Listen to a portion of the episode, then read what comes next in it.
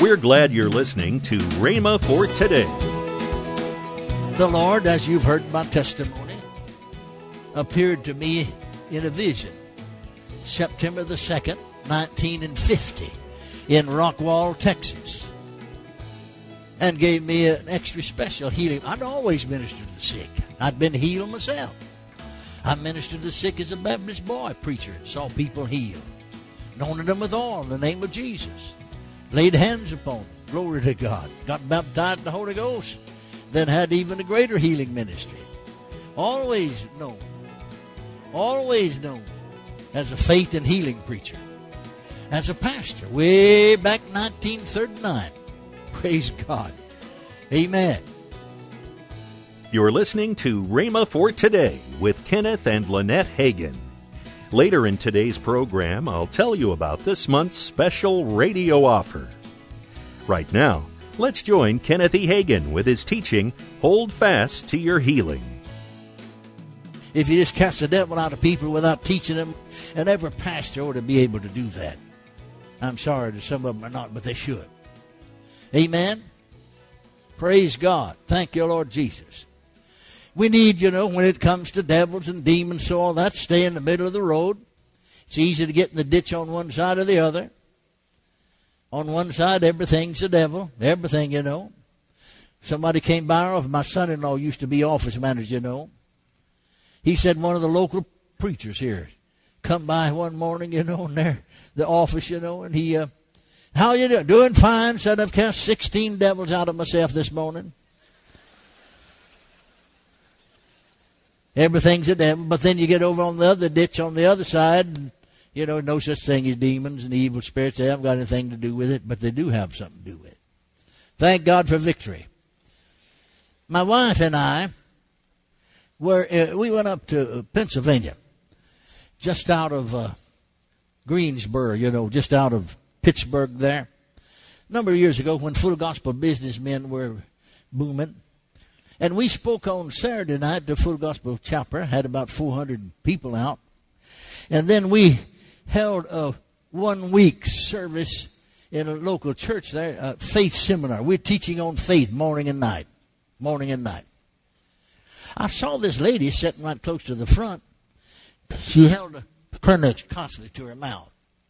Now we're just teaching, just Bible lesson. So I, I got through teaching and I uh, dismissed the congregation, and this lady came to my wife and I, still holding this Kleenex over her mouth, and said, Brother Hagin, could, could, could you pray for me? Well, I said, sure. Uh, we'd already dismissed. I said, come on here. We went in the side room, my wife and I and she. And she said, I attended one of these meetings, you know, where everything's the devil and everybody's got a devil. And said, they told me that I had a demon. I did, didn't know it, but she said they told me I did. And for me to start coughing, cough it up. Said I started coughing and this white foam started. I use a box of Kleenex every night. This white foam just run cough. She took that away. White foam's running out of her mouth. Had been now for months. Can you help me? I said, certainly.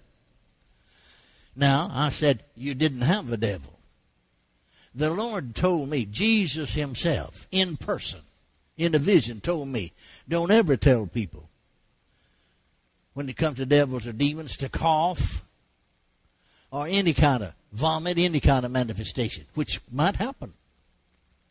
I know out there Healing School, we first started Healing School. A fellow came down from Chicago. As I ministered to him, I sensed I said to some of them, "Take him in the men's restroom, let him vomit that thing up. And he did it.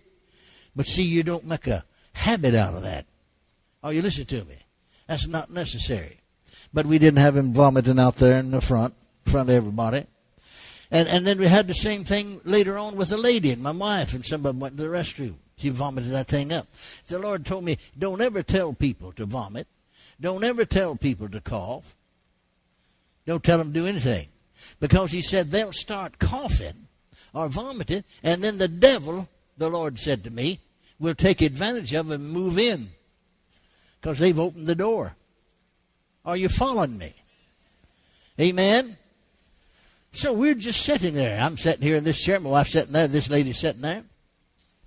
I said to her, Now then, one thing you're going to have to promise me before I deal with. See, we're going to have to be sure he doesn't come back because he can come back if she'll let him.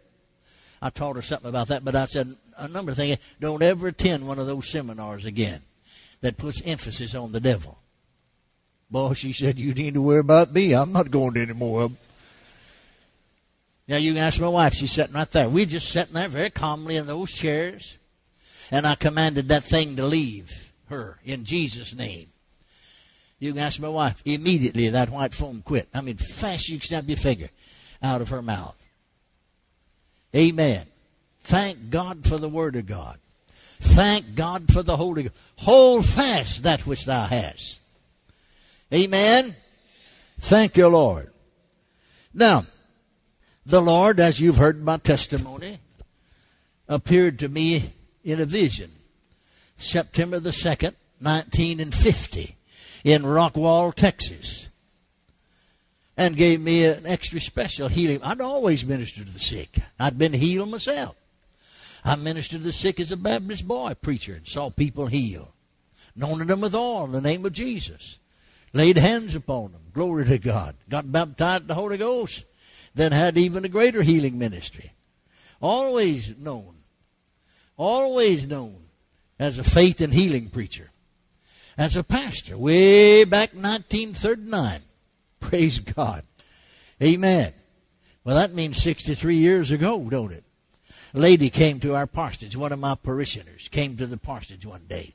Sat down in the living room and talked to my wife and I for a moment or two about a few current events. Then she got down to what she really came for. She said, Now, Brother Hagin, you are a faith and healing preacher. See, I was known then, way back in 39. Haven't changed a lick. Amen. Amen. I plead guilty. I said I plead guilty. Well, she went on to explain why some people got healed and why some didn't. And I couldn't tell her unless the Spirit of God told me, but I could give her the word. Nonetheless, she said, You are a faith and healing preacher. She recognized that. Amen. And so then, after the Lord appeared to me in that vision, and we had this extra anointing, greater anointing. If I just, uh, and at first I didn't have any day services, only night services. And if I just mentioned, you know, preached the word, talked about the vision, we'd have some of the most spectacular healings you've ever seen in your lifetime. Marvelous. But I ran longer meetings. In fact, the first meeting after that vision that I conducted ran six weeks. People that got healed the first week, the third week are back for healing again. I don't mean something minor or something. I mean folks is deaf. And for two weeks to hear fine. But they're back. They lost it. Another man couldn't walk without help. The doctor said right at the moment he ought to be in a wheelchair. Doctor told his daughter, he's older man in his 70s, said he'll go from this cane. He walked with a cane. He couldn't even walk by himself. Some of the ushers had to help him. Go from there to a wheelchair, from the wheelchair to the bed, from the bed to the grave. Specialists, doctors who were specialists said that's what'll happen. But blessed be God, with no help, laid hands upon him, walked right down the aisle. Then for two weeks, two weeks come into service every night almost.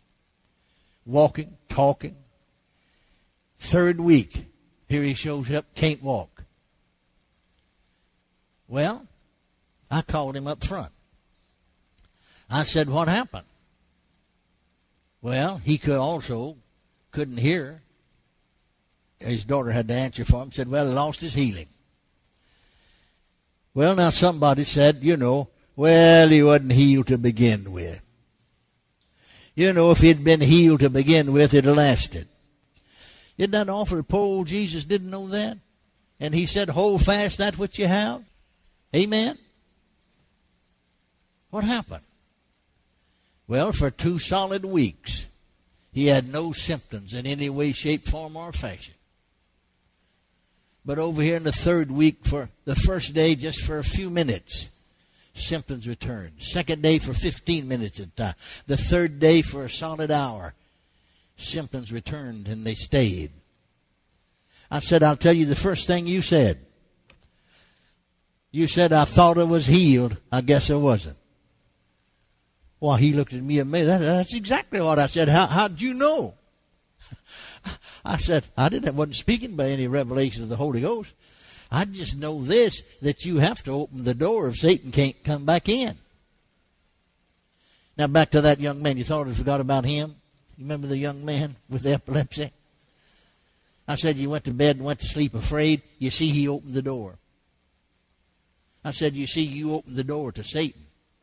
Now, the natural door, in other words, your front door, back door, side door. If you went to bed tonight, oh, or in a motel, if you're in a hotel, if you went to bed tonight and left the door open, no telling what to get in.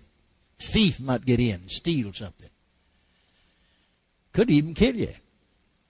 You're out here in the house, out here in the in the neighborhood somewhere, and leave the door open, a skunk might get in. Could happen. Coon, raccoon might get in. Whatever. No, keep the door shut. Hallelujah. How do you do that? Getting full of the Word. Resisting the devil. How do you resist him? And they overcame him by the blood of the Lamb and the word of their testimony. They overcame him, Satan, by the blood of the Lamb and the word of their testimony. So I cast that spirit out of the young man again. And then I said to him, Stand right here. I stood right down there off the pulpit. I said, Now I'm going to teach you how to resist the devil. I said to the congregation, I'm just drawing a circle around us. I'm going to teach him. If you want to get in on, it, well, you can listen. That's fine. And that was my sermon night to resist the devil. Well, later on, this young man moved into the Dallas area, and, and 25 years later, he's a member of Southside Assembly of God Church, there where Lynette's daddy and mama were pastors. And I talked to Sister Tipton about it. She said, Yeah. I said, he's since that time he's never had another seizure. Never. Welcome to Rhema for Today with Kenneth and Lynette Hagin. You can find more great materials by Kenneth E. Hagin, Pastor Hagin, and the rest of the Hagin family by visiting our online bookstore. Right now, I'd like to tell you about this month's special radio offer. This offer begins with the book from Kenneth E. Hagin entitled How to Fight the Good Fight of Faith. Also from Lynette Hagin, the CD Turning Stumbling Blocks into Stepping Stones. And last but not least, the two CD set from Kenneth Hagin, Our Rights in Christ.